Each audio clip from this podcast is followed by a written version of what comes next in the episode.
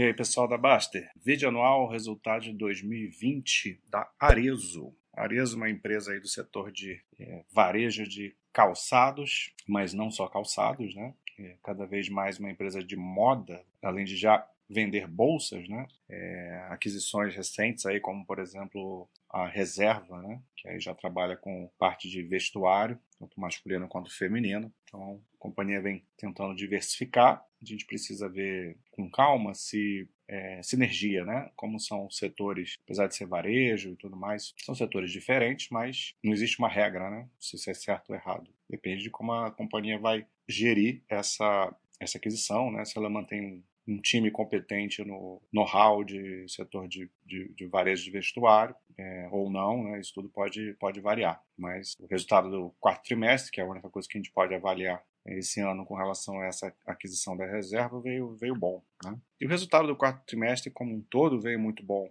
na Arezo. A Arezo é uma empresa que vem é, já há algum tempo aí, dois, três anos, numa transformação é, digital muito muito intensa, né? Ela começou muito antes do que do que a concorrência, vamos dizer assim, e acabou que é, quando chegou aí a pandemia, né? Ela já estava adiantada nesse processo, não teve que começar a se virar ali, então provavelmente é a primeira deve sair na frente, né? Normalizando as coisas e o quarto trimestre de 2020 vai mostrar isso. Os números da empresa esse ano não são muito importantes, porque como todo setor, quando toda empresa desse setor muito impactado, principalmente pelo segundo trimestre, onde houve um, um, um, fechamento quase que geral né, de todas as atividades, tirando as atividades essenciais. Essa, essa, esse setor depende muito das pessoas andando na rua, visitando shoppings, entrando em loja. Por mais que o comércio digital já estivesse num certo nível avançado, não é a mesma coisa, né? As pessoas podem sim comprar calçados sem provar, né? Mas não é, não é o. Em geral, as pessoas querem provar, querem ver se, se o sapato é confortável e tal. Então, se fica bem, né, se sente bem, se sente um aspecto, se sente bonito, né, bonita, com, com, aquele, com aquele calçado e tal. Então, o, o presencial ainda sempre vai fazer muita diferença no setor. Mas a, a, empresa realmente se, se adiantou nesse, nesse critério e vem, e vem já colhendo frutos quanto a isso, né? Mas é, só vou mostrar aqui para vocês bem rapidamente, né, números do quarto trimestre. Mais uma vez, né, não, eu nunca faço, dificilmente eu faço vídeo falando de trimestre, né, sempre do ano, mas a gente tem aí um ano totalmente atípico e, e é importante em determinados contextos a gente mostrar trimestre para a gente entender como que a empresa está, até por questões de aprendizado de como funciona a empresa. Então você vê um crescimento muito forte de receita bruta, né? 802 milhões, 40%. Aí o EBITDA, você vê como que isso aqui é uma alavancagem operacional, né? Você cresceu 40% de receita bruta e aí o, o operacional, o EBITDA, é claro que aqui está ajustado, é 61%, né? O que, que é isso? É, é controle, diluição de despesa, né? Geralmente, quando você é, tem uma amadurecimento do seu negócio, né, crescendo muito receita, os, aqueles custos, muitos custos são fixos e ou vão aumentar num percentual menor, né? Então você consegue uma alavancagem operacional. E aí o lucro líquido vai mais mais pesado ainda quando não tem outros aspectos financeiros pegando ali, 78%. Né? E aqui o grande destaque que eu vinha falando, né? a digitalização da empresa, o web commerce cresceu, cresceu 139% no trimestre, 62 milhões vindo já é bem representativo. Aqui a reserva, né? 90 milhões já da empresa que já vem agregando a aquisição dela, né? Aqui é mais para mostrar para vocês a diversificação dos produtos, né? Que a empresa opera, né? As marcas, melhor dizendo. Arezo é o principal negócio da companhia. Esses números aqui estão relacionados ao Omnichannel, né? É, lojas abertas e, e, fechadas, mas mais canal web. Sendo que aqui ela está mostrando resultados de outubro até, até fevereiro agora. Então vai, vai além aí do, do resultado de 2020. Mas é só para mostrar mesmo de onde vem a fonte da, da receita, né? E como que ainda o principal negócio da companhia vem da marca Arezzo, né, que dá nome à companhia. Mas a gente tem aqui a, a Schultz, que tem uma representatividade muito boa, sempre foi a segunda, né? E agora a gente vê que a reserva já vai ocupando um lugar de destaque no grupo, né? Em alguns, vários dos meses aqui, a reserva teve um resultado de aceleração maior do que do que o da Schultz, né? E sell, sell out aqui já é o consumidor final, né? Vendendo ao consumidor final. Tem ainda a marca Anacapri, que tem uma representatividade, um pouco menor que as outras marcas, mas ainda uma representatividade boa. E ainda tem outras empresas de expressão menor no, no, portfólio da Arezzo. Ela vai trabalhar com quatro linhas, né? Em especial. Tem, tem mais, né? Mas as quatro principais linhas. É o modelo de franquia, que é um modelo asset light, né? Ela não tem custo alto para manutenção daquilo, para implantação daquilo. E foi a principal, né? O principal canal esse, esse salmão aqui, é essa aqui. Aí tem aqui, a gente tem lojas próprias, uma quantidade menor, vindo de lojas próprias, e multimarcas, né? Então esses são os três principais negócios dela mais mais antigos, né, mais tradicionais. Multimarca tem representatividade muito boa, são essas lojas que vendem qualquer tipo de, de sapato. Né? Então a Arezo vende para essas lojas e essas lojas revendem para o consumidor final. Só que aí a gente ainda tem agora o web commerce. Veja como que o web commerce já está com uma fatia bem expressiva né, do, de toda a, a, receita bruta. Né? Tanto que o e-commerce já, já é responsável por um faturamento maior até do que as, as, lojas próprias e muito próximo do que é o canal multimarca. Né?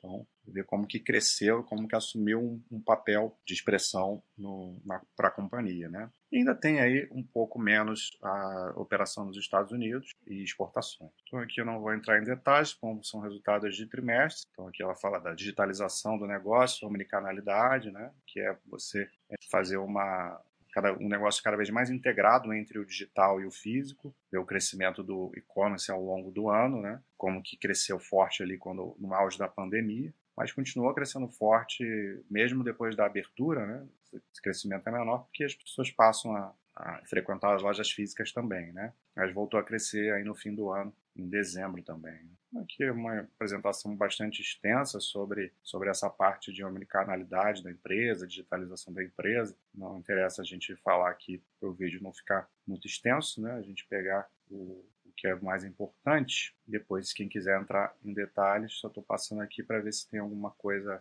aqui tem as outras marcas dela, né? Fiverr, Alexandre Birma e Avance, tem essa Alme aqui. Isso é a parte de calçados, né? Se você for aí para vestuário e acessórios, aí tem muito mais marca né? dentro do, do guarda-chuva. E fala de integração da reserva, enfim. Estava não vendo se, se ia ter alguma coisa relacionada a endividamento, mas não tem problema. A gente vai aqui para para a página da Baster para ver o resultado anual. E como eu falei, foi muito afetado no ano, né? então os números vão ser, vão ser ruins. Então, só para registro mesmo, mas isso não deve, obviamente, ficar preocupando ninguém. Toda empresa de varejo tradicional passou por isso esse ano. Né? Uma queda de 5,24% da receita líquida, 1 bilhão e meio, né?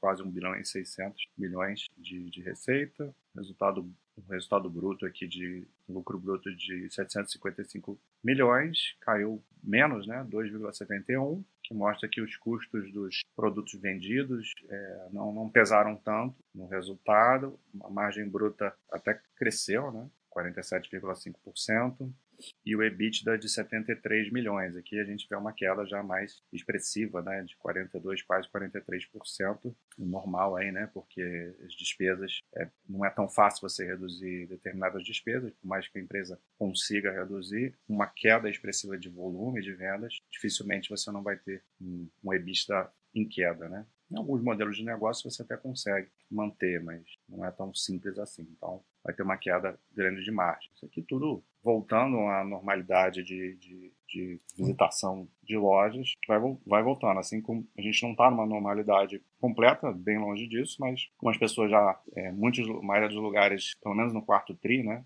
não estava em situação de, de lockdown, né? Então você já teve essa retomada. Como vai ser em 2021, a gente não sabe. A gente já vê algumas cidades estão entrando em, em lockdown parcial. É, isso pode ainda continuar afetando em 2021, mas acredito que é, não vai afetar como foi em 2020, né, por conta daquele segundo trimestre que foi uma coisa bem, bem surreal. Né? lucro líquido 86 milhões. Aqui já é o lucro descontado, né? Esperam alguns não recorrentes aí de créditos fiscais, 36 milhões, margem também é obviamente cair, e o SSS também é muito baixo, né? Mesmo critério de mesmas lojas, óbvio, né? Aí a gente não espera crescimento em mesmas lojas em 2020. Vamos ver a situação da estrutura de capital. empresa conservadora quanto à estrutura de capital, sempre foi. A gente vê que a empresa sempre teve, sempre não, mas quase sempre, mais caixa líquido, né? mais dinheiro em caixa do que dívida. Agora, a dívida aumentou consideravelmente, o caixa também.